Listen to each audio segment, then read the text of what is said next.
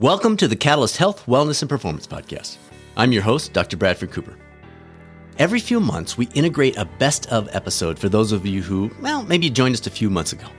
Today is the eighth time we've done that since we started back in two thousand eighteen. And even if you caught this one the first time, I have a feeling you're going to want to listen to it again in the context of all that's happened since we first took it live.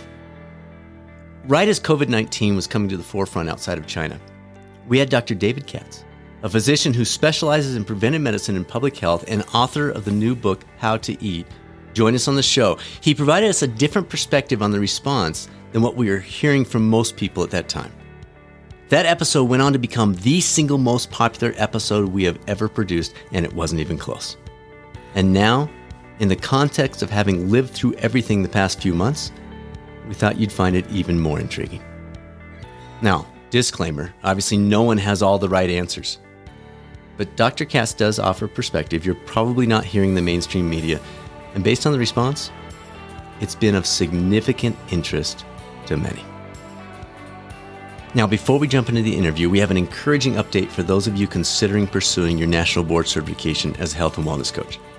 The N B H W C has been kind enough to extend the window for a portion of the requirements to apply for the National Board exam. As a result, we've been saying all along July would be your last chance. You got to get in. We actually now have time, thanks to them extending this, to do one more program in August. So if you're interested in that, that will fill up early, so touch base as soon as you can. Also, for anyone who would like to join us for the coaching retreat and symposium in beautiful Estes Park, Colorado this September, we have confirmed the event will be taking place. And if you're like many who are You're just kind of on that fence about, are your restrictions going to be in, in place for travel with your company or personally when we get to September? We've got an option for you there. I'm not going to go into those details now. You can check that out at Catalyst Coaching Institute dot com or email us anytime if you're curious. Results at Catalyst Coaching Institute dot com. Now let's jump into this interview with Doctor David Katz on this episode, a best of episode of the Catalyst Health, Wellness, and Performance Podcast. Doctor Katz, it's great to have you join us. Thank you for doing this on such short notice. Oh, I'm glad to join you again, Brad. Thanks for having me. There have been many additional developments over the past week since we scheduled this interview. How would you summarize the latest insights you've gathered from what we currently know about what's going on with the coronavirus? Well, the contagion of anxiety is even greater than the contagion of the virus. Mm. And, you know, I, I think just the level of preoccupation with the number of cases, the number of deaths is inevitably going to cause that result. One of the things I'm very committed to, Brad, is, is helping people contextualize this. So, you know, for example, in the United States, in an average year, about three million people die. We have a population of well over three hundred million, so three million people, a little less than one percent of the population. Uh, and those deaths are, of course, highly concentrated among people with chronic illness and the elderly especially. And and we have to accept that's part of being mortal. We get old and, and we die eventually of something. And if we were to fixate on any of those causes of death and, and sort of, you know, if we gave them a, an exotic name, uh, we gave flu a new name, we gave heart disease a new and unfamiliar name, and the press twenty-four seven were reporting another mm. death, another death. I mean, we would absolutely sure. be freaking out. I mean, there are more than heart disease kills in the United States alone every three and a half days, more people than the coronavirus has killed all around the world in the past several months. And and I don't say this to in any way reduce the uh, attention that coronavirus commands and deserves and the respect it warrants. But we are all caught up in a significant degree of, of risk distortion.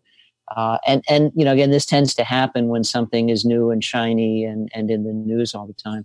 So, you know, I, I think we're doing a lot that's probably unnecessary. I, you know, I think in many ways the degree of societal upheaval that we're imposing on ourselves, Uh, we're sort of doing it instead of the virus. So, you know, worst case scenario where lots of people are sick and can't go to work, everything would shut down. Well, we just went ahead and shut everything down. So it's, you know, we kind of have the worst social situation. It remains to be seen whether or not this will help curtail spread of the virus. But the, the practical advice I want to offer people is we should all be working very hard to identify those members of our personal networks who I would call E V, especially vulnerable. And and the global data, and we can get further into this as you wish, Brad, but the global data indica- indicate quite clearly that um, overall ninety-nine percent of coronavirus infection is mild, meaning no risk to life, mm. no need for hospitalization. Uh, you don't feel great, but you get better. And, and some people probably don't have any symptoms at all. And the severe cases are highly concentrated in those over age seventy and even more highly concentrated in those over age eighty. So I think we could achieve massive good uh, if we all figured out ways to protect our chronically ill, immunocompromised, frail, and especially elderly loved ones from potential exposure. And that means things like, you know, them not gathering with the college students we've just sent home to everybody from college campuses. Uh, them not staying in um, gatherings that are multi-generational where you know, the younger members have been traveling and exposed to others, mm. uh, them not being in big crowds in the supermarket, and on and on it goes. And, you know, I think that targeted effort is really important and potentially a much better way for us to do something as individuals to help one another, but also for the public health system to respond. Let's talk about symptoms just for a minute. What What are some of the first symptoms someone might note? You said in some cases you won't even know you had it, but what are some of the first symptoms someone might note if they are potentially infected? Uh, aches, fever, cough. Uh, th- this is, you know, it's a deep respiratory infection. So if you're sneezing, you have a runny nose, that's actually not likely to be coronavirus. There are lots of other respiratory viruses that could be. Uh, but typical what we would call cold symptoms are not characteristic and actually tend to help rule it out. So a deeper respiratory infection causes pain in the chest, shortness of breath, fever, body aches, and a dry cough. Uh, this viral pneumonia that results from COVID nineteen uh, typically produces a dry cough, so you're not coughing anything up. So those would be symptoms of, of early infection. It can progress from there, you know, to, to a, a deeper involvement of the lungs. We've got a real challenge in striking a balance between what individuals can do to minimize their risk and what we really need the public health system to do. So, you know, if you think you have this, but you're you're not in, in severe condition, the last place you want to go is to a hospital or clinic. Mm. You don't want to go there because if you don't have it, you might get it there because everybody else who thinks they have it is going there. And you don't want to go there because if you do have it, those are the very people who can't afford to get it. You, you know, we don't want to right. be tested. Hospitals, right? So, you know, I, honestly, I, I think uh, it's going to be difficult for us as individuals to do all the right things unless the system is helping us. And, and the system should be providing things like mobile testing, uh, certainly testing in sites well away from where sick patients or elderly people are gathered. Uh, so, you know, we're, we're all going to be somewhat dependent on a well-orchestrated public health response. We perennially underfund public health and prevention in the United States. We really don't have the robust system in place that we need. But there is a lot we can do nonetheless as individuals and as family members. So again, you know, if you feel, if you're robust and healthy and young and, you know, you've got a, a dry cough, you're achy, you, you should contact your doctor's office via telephone and ask, is there a way for me to get tested? Because if I have this, you know, we, we want to know because we're still trying to figure out the global epidemiology of this. We need to know who has it. We need to isolate who has it. So um, call your doctor's office. Do not rush out. Don't take your systems, your symptoms rather, out into the world where you risk uh, transmitting this um, and see if there's an opportunity for testing that, you know, may not be available right now, but th- those resources are being developed and deployed.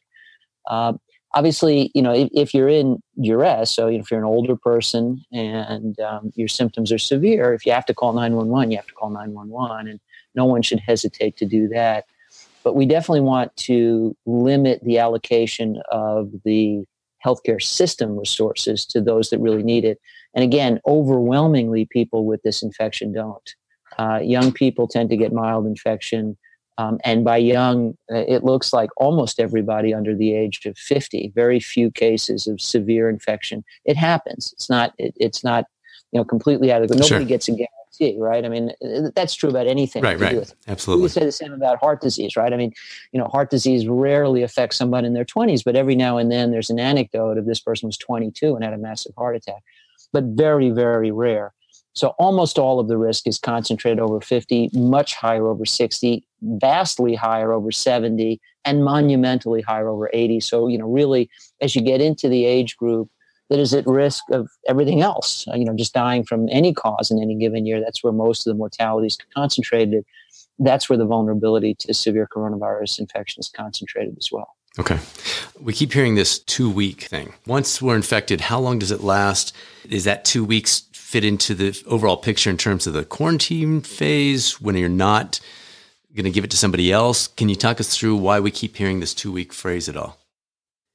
Well, what we're there, there are a couple of issues here. I, I don't think we can say with confidence yet what the recovery timeline is. Uh, out of I've been tracking the the data pretty much on a daily basis, and out of we have. We have, I guess, seventy-eight thousand people worldwide, so just shy of eighty thousand people recovered. And, and it looks like the full recovery for people who don't get very severe uh, disease requiring hospitalization runs its course in two to three weeks. But before that, there's an incubation period. And that also looks like it can be as long, in relatively rare cases, as three weeks, but not infrequently a week or two. And, and that's the time during which you've been exposed, you are infected, but you haven't yet developed a clinical syndrome. So that's referred to as the incubation period.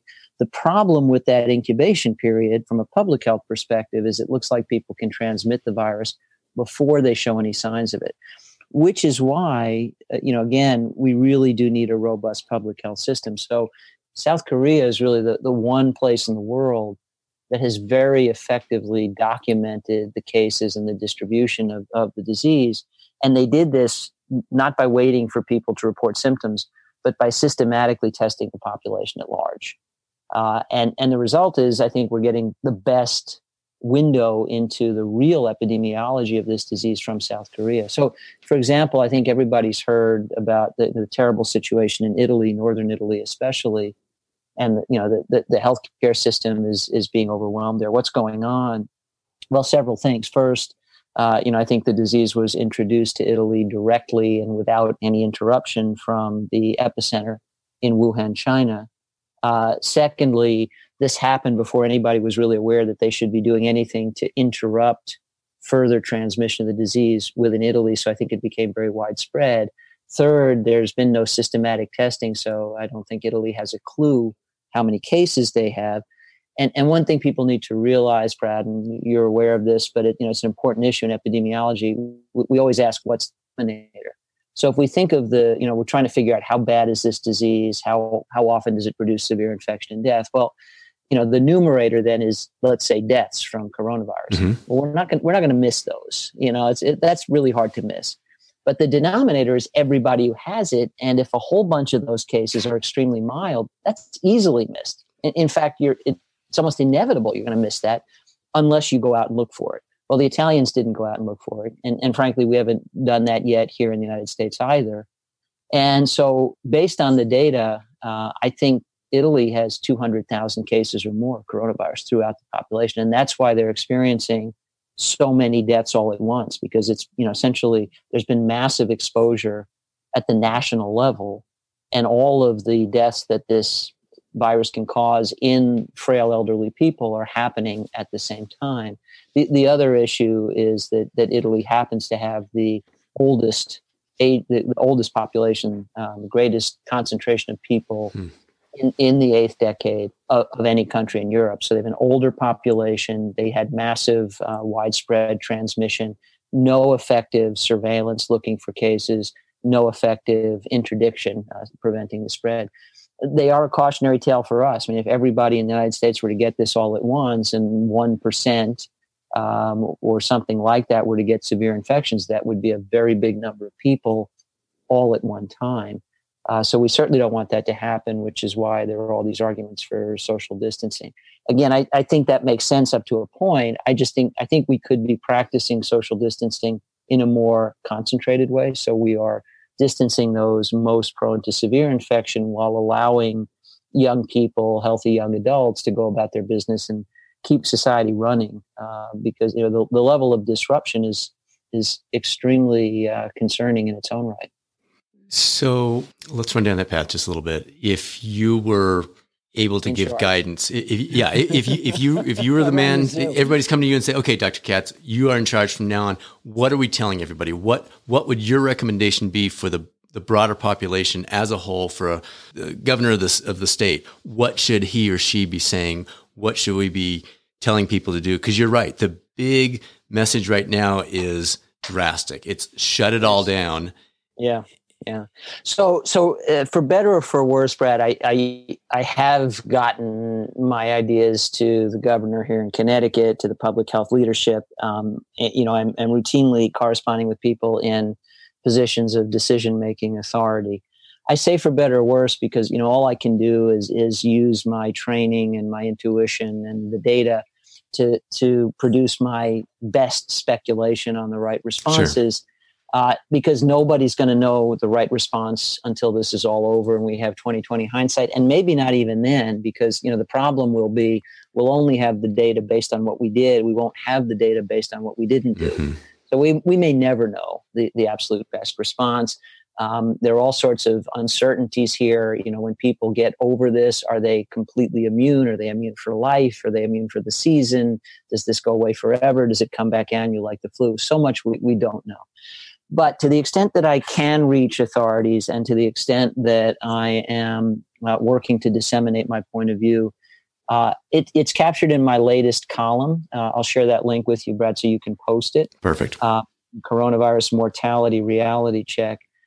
Basically what I'm arguing for, and, and so far as I know, I, I'm the only person arguing for this, which makes me nervous, to be honest, um, because I, you know, I'm not sure I'm right. Um, I kind of feel like we're doing everything wrong, and um, I can't stay quiet.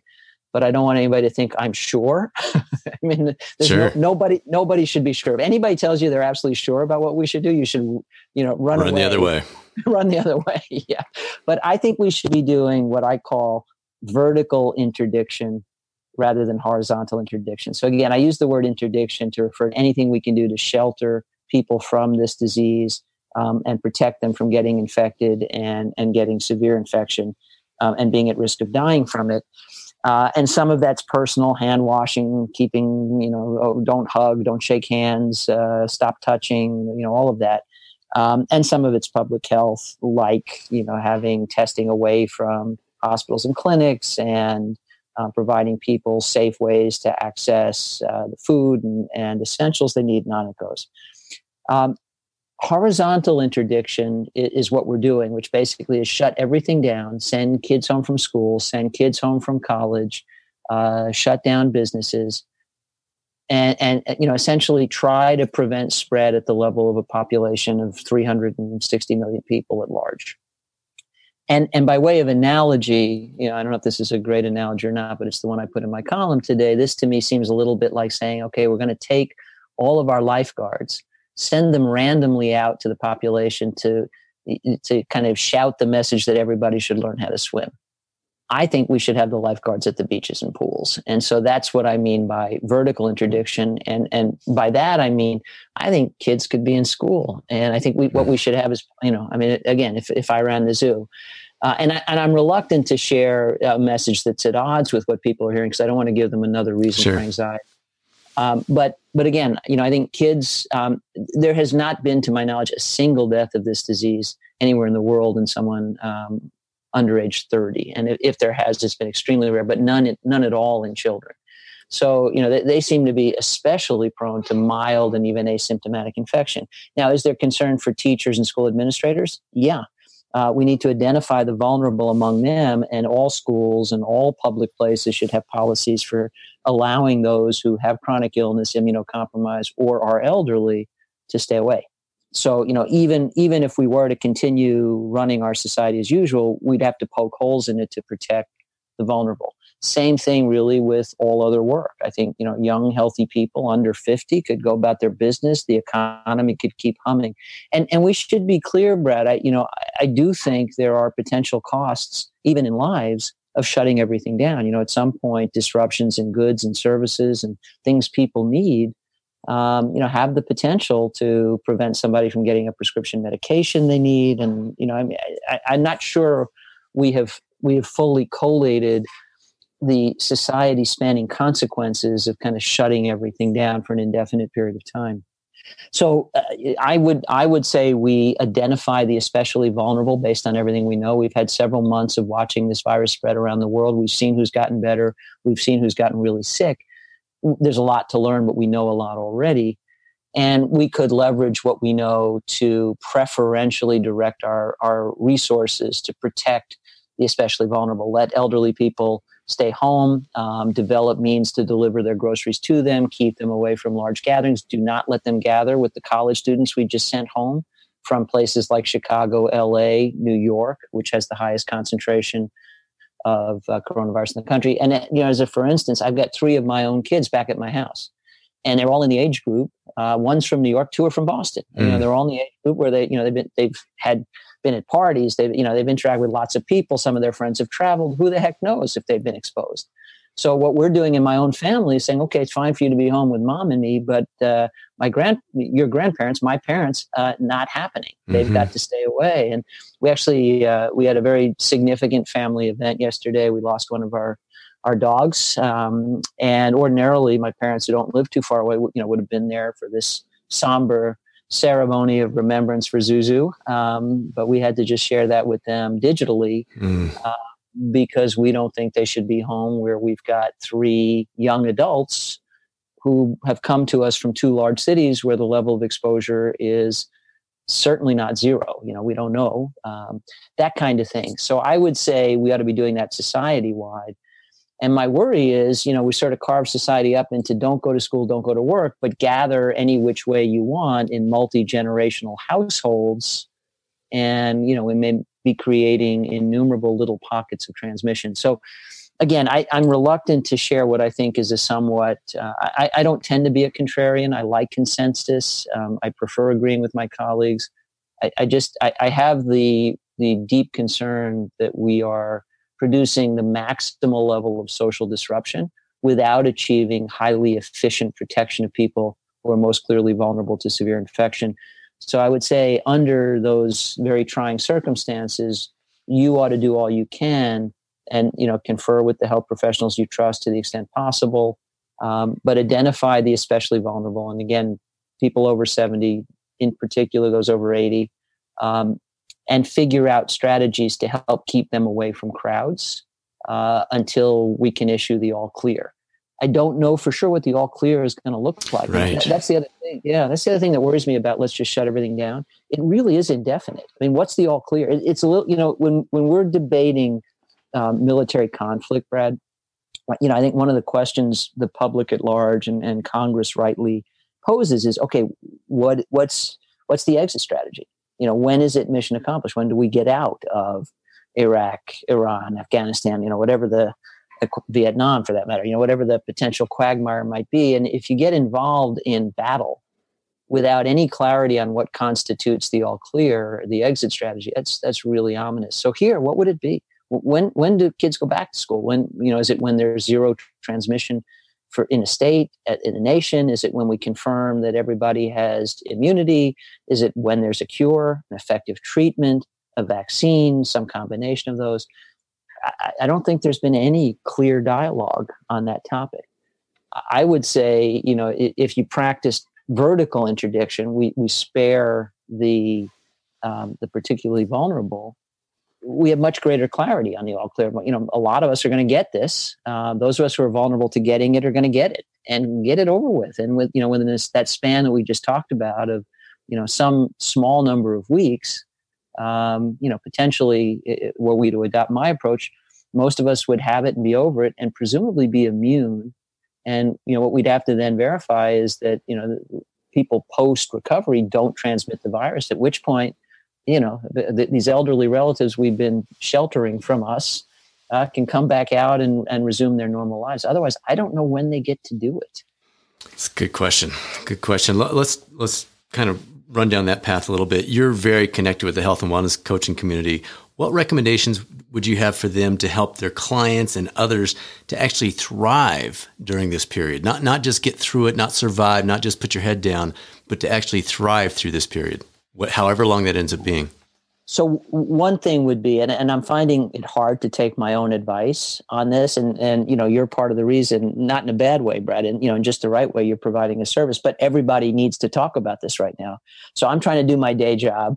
I'm trying to look away and I can't because, right. you know, it, basically every time I go back to my inbox, there's seventy-two more questions about.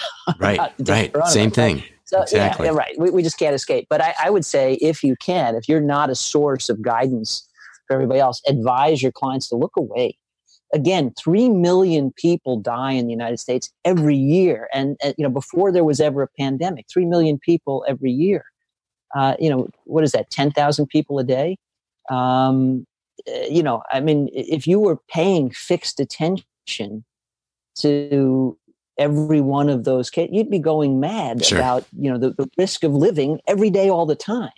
So yes, there is a new cause of, of illness and, and death. But, you know, so far in the United States, we've had a total of, I think it's seventy deaths from coronavirus. Uh, we've had fifty thousand from seasonal flu. So look away, seriously, look away as best you can. Um, second, um, you know, I mean, I would, I, especially for those vulnerable to severe infection. So, you know, if we want to make the cut point fifty, sixty, seventy, um, you know, do all you can to minimize social contacts. Um, so, you know, other than people you already live with and, you know, essentially with whom you're committed to sharing your medical destiny, right? So you and your significant right. other are in this together. We're in. But yeah, but everybody else, uh, no touching, no hugs, no, no handshake. We need to make some adjustments. Um, keep your distance. Um, stay away from anybody who is who is coughing or ill, and and we ask those who feel ill or are coughing to stay the heck away from everybody else until they know what's going on. Um, and then, you know, I, I do think this is a great time, uh, since everything is sort of shutting down, to turn a little bit inward. And, you know, if you don't do some relaxation method, meditation, for example, great time to learn it. The resources are all available online. So take up meditation now. Um, I think being outside in sunlight uh, is extremely therapeutic. I mean, first of all, most viruses uh, have a hard time surviving in bright sunlight. I hope you have somewhere you live. If you don't, I hope it's coming soon to a place near you. Get out in it. Uh, you'll make some vitamin D. Uh, you'll be in a relatively safe place. You'll be outside where you, you're not closely packed with other people.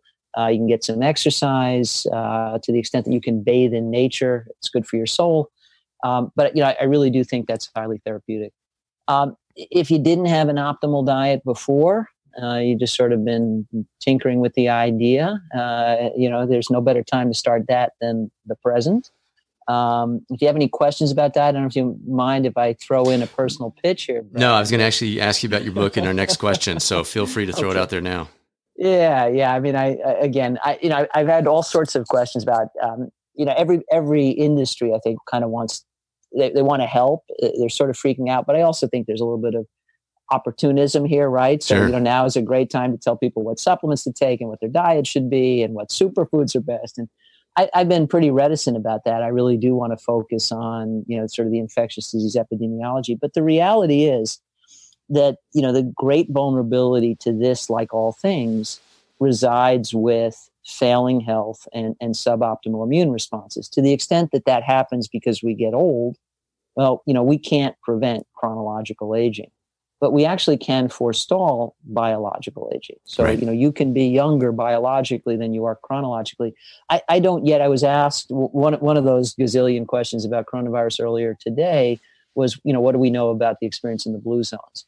And my answer was, I don't know anything yet, but it would be very interesting because it may be that in the blue, you know, where everywhere else in the world, the mortality is concentrated in those over eighty, in the blue zones, it may be concentrated in those over ninety-five. Right. Because, you know, essentially, if you live in a place where health is optimally preserved with diet and lifestyle until you're one hundred, you know, your ninety-five is everybody else's seventy-five or eighty. Right. Absolutely. So, you know, so we're waiting to see that. But, you know, in the absence of data, I would say, everything we know suggests the likelihood of that. And so, you know, w- what we know that the blue zonians do is They eat an optimal diet of real food, not too much, mostly plants, lots of vegetables, fruits, legumes, grains, nuts, seeds, um, and uh, drink plain water when thirsty. They tend not to smoke. They're not excessively stressed out. So again, those those relaxation techniques.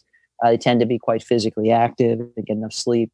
Uh, they have great social interactions, which is a bit of a problem right at this moment. So sure. I think we have to we do have to rely a little bit more on, on digital tools to interact with one another. But I but I would say there is a real advantage to um, you know again physical activity, sleep, stress management, avoiding toxins like too much alcohol or tobacco as ever, and optimizing diet. And there's a lot about getting diet right that is directly related to immune system function. Um, you know, whether it's balancing immune system responses with healthy unsaturated fats, uh, fostering the the functioning of um, our lymphocytes, which fight viruses, with optimal levels of zinc from mushrooms, grains, nuts and seeds, to some extent seafood, uh, whether it's getting the right balance between potassium and, and sodium, whether it's getting a, a rich array of antioxidants that protect our cells, and those come from a variety of vegetables and fruits, as well as whole grains and all the usual suspects. Many, many reasons, both right now and in general, to focus on optimizing diet. So the book we mentioned, this is my latest, uh, co-authored with Mark Bittman, uh, and, and it, you know, what were the odds? This book that we've been so excited about for so long, called Seriously. How to Eat. Yeah. Yeah, it came out. Why now? I mean, like, exactly. Why now, right? Right at the moment. Well, and, and even your article in the Wall Street Journal last weekend, I thought that was fantastic. And and you oh, talk about you. timing of it. It was perfect. It was perfect. We needed it. Was we it? Need to hear that. Yeah. Okay. Well, thank you. Good.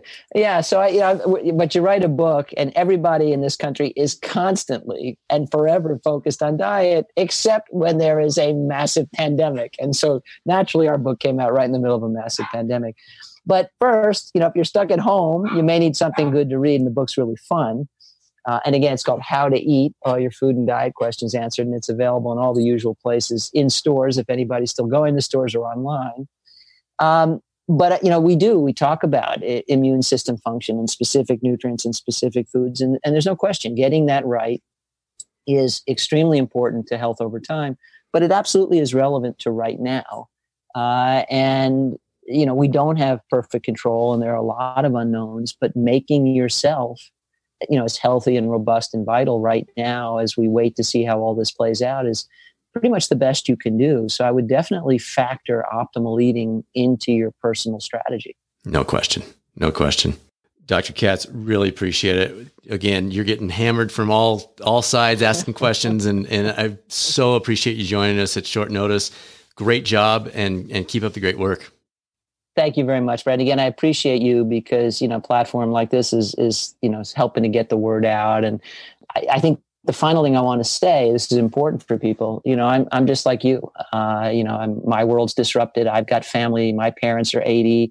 You know, we're all in this together. So, you know, I would say, let's do the, the best we can to practice sensible prevention and protection. Look away whenever you can, keep calm, carry on. Perfect. Great way to finish. Thank you, as always, for joining us. Our reason for existing is you. So thanks for tuning in every week, for sharing it with friends and peers, and a really big thank you to those of you who have taken the time to leave a positive review and maybe even subscribe on Apple or Spotify or some of those spots.